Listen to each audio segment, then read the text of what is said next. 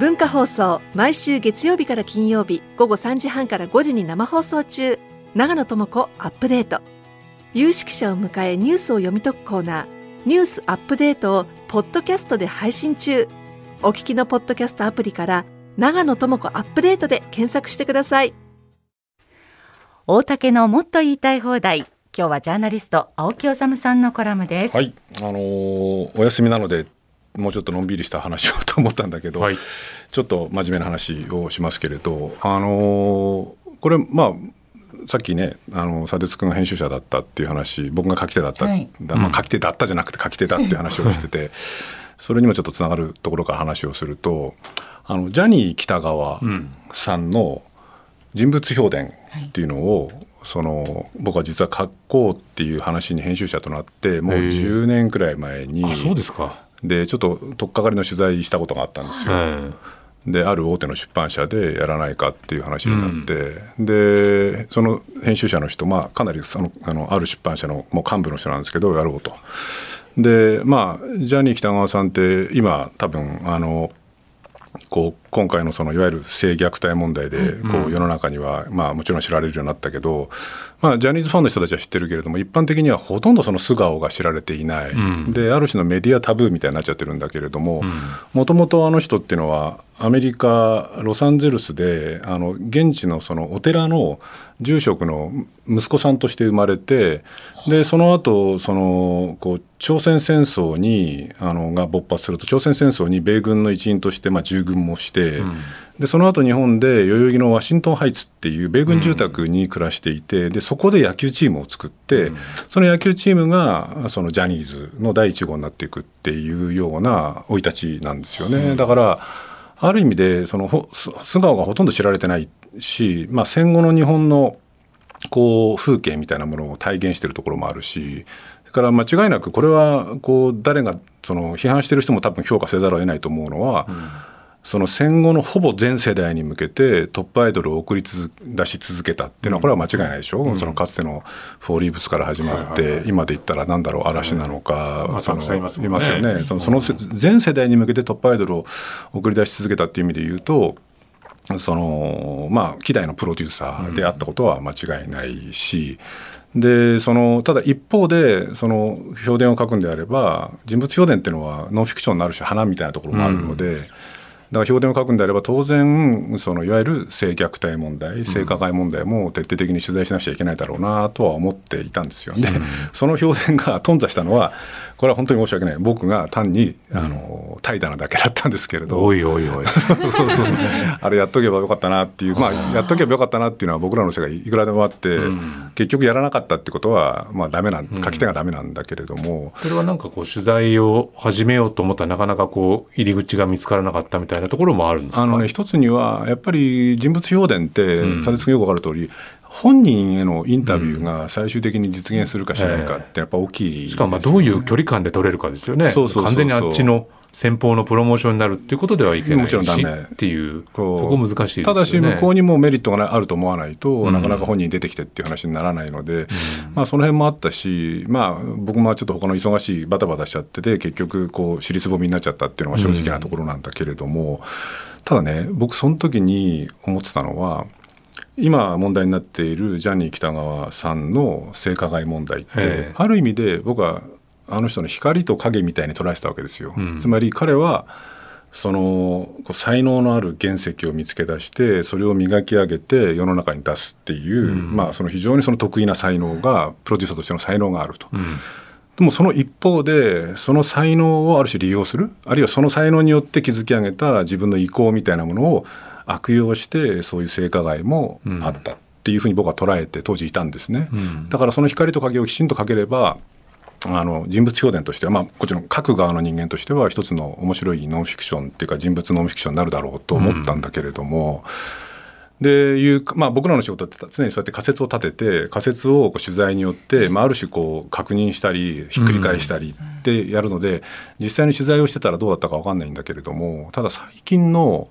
この、まあ、こう BBC 放送、まあ、文春がやって、うん、BBC 放送が改めてやってこう、うん、その改めてこのそのジャニーズジャニー喜多川さんの性加害問題っていうのがこれだけ社会的事象になってきてる、まあ、相変わらずテレビとか一切やらないっていうのは問題なんだけれど、うん、を見ていて僕その僕の仮説って間違ってたんじゃないかな間違ってた、うん、と思うようになったの、なぜかっていうと僕が一番衝撃的だったのはこれ実は日刊現代のスクープっていうか、日刊現代で最初に確かインタビューに応じられてその後会見なんかもされて告発されたんだけど、うん、服部良一さんの、はいはい、こうまあ、服部良一さんといえばこれも、まあ、まさに戦後日本のこう歌謡界を代表する、うん、まあ、そのこうアーティストですけれども、うん、作曲家だけれども、その息子さんの服部義嗣さんっていう人がもう78か9くらいになられるんですけど、その人が実は僕もそのジャニー喜多川氏に性加害を受けてたんだと、被害を受けてたんだっていう告発をされたんですね。それが実はもう70年前の出来事だと。でそれもねだから1950年代の話なんですよ。つまりさっき言ったジャニー喜多川さんがおそらくまだその米軍住宅ワシントンハイツに今日置いてる頃に、うんそのまあもともとアメリカのそのこうお寺なんかでこう美空ひばりさんなんかがこう来た時に現地で講演したりとかしてジャニー喜多川さんっていうのはそのエンターテインメントの世界に覚醒したってことらしいんだけれども、だから服部良一さんとのお付き合いがあって服部家との付き合いがあってその服部家に出入りをしていた時にその服部良一さんの息子さんの吉嗣さんはジャニー喜多川さんから繰り返しその性的虐待を受けたと。で実はその時に服部良一さん服部家に出入りしてたその服部義嗣さんのお友達も被害に受けたって言うんですよ、うん、つまり1950年代から、うん、つまりジャニーズ事務所が立ち上がる前から、うん、そういうことを繰り返していた、でしかも分かんないですよ。それは告発してるだけでまだ完全にそのそれが裏付けられてるわけじゃないから分かんないんだけれどでもそういう告発が出てる。と同時にこれもちょっと驚きなんだけど BBC の放送を見てて僕が驚いたのは、要するにあの文春が1999年にキャンペーン報道を繰り広げて、うん、ご存知の通りジャニーズ事務所側ジャニー喜多川さんの側は名誉毀損で訴えて、うん、それが最終的に記事のその根幹部分はその真実と認め真実と信じるに認められるっていう判決が確定したのが2004年5年6年くらいなんですよ。ところが2010年代に入ってからの被害者も、その BBC の放送なんかではいた。出てると。っていうことは、つまり文春に書かれて、うん、で裁判でその文春側が勝訴して確定した後も、うん、その被害をどうも繰り返加害を繰り返してたらしいってことになってくると、うん、要するに1950年代から10年代までそういうこう、まあ、ほぼ一貫して被害を、あのそういう加害を繰り返してたのではないか。で先日あの国連のねその人権理事会。人権理事会の調査団みたいな人たちが来て、被害者は数百人に上るんじゃないかって言ったけれども、ひょっとすると本当にそれくらいに上る可能性がある60年、70年。とするとさっきの僕の仮説は、つまり光があって影があるっていう仮説よりも、ひょっとすると影の方が主で、そこからこう始まってるというか。というふうにそのもちろん実態として僕はそのこう評伝の取材をしてるわけじゃないので、僕のまた仮説の仮説なんだけど、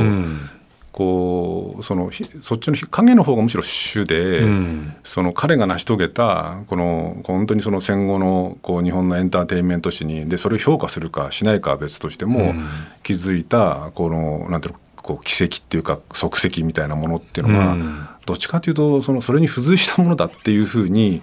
捉えた方がいい、それくらいのもしかするとこの被害の広がりであり、うん、長さであり、うん、まあ聞いてみればだってその時の50年代の服部義嗣さんが被害を受けた時って、うん、8歳か9歳なんですよ、まあ、小学校のまだ低学年くらいですよね、の段階で被害を受けてる。っていうことを考えるとやっぱりねそれくらいやっぱり僕らのこう認識のこう転換っていうか変換をしないといけないのかなと、まあもちろん彼がこうやったこうこう功績、うん、そのまあ、エンターテインメント史に残した功績とかあるいはもちろんそのジャニーズのタレントさんたちにもちろん罪はないんだけれども、うん、でもやっぱりそれくらいの認識の転換を迫られるのではないかなという気はするんですけどね。うん、そうするともうこれ全体像を今からね掴もうとすると、当然これやっぱり事務所側のかなりこう積極的な解明するっていう姿勢がないと、到底見えてこないわけですよね。ね残念ながらやっぱり現状その勢いというのかその見込みっていうのはなかなか薄い状況ってありますからね。だから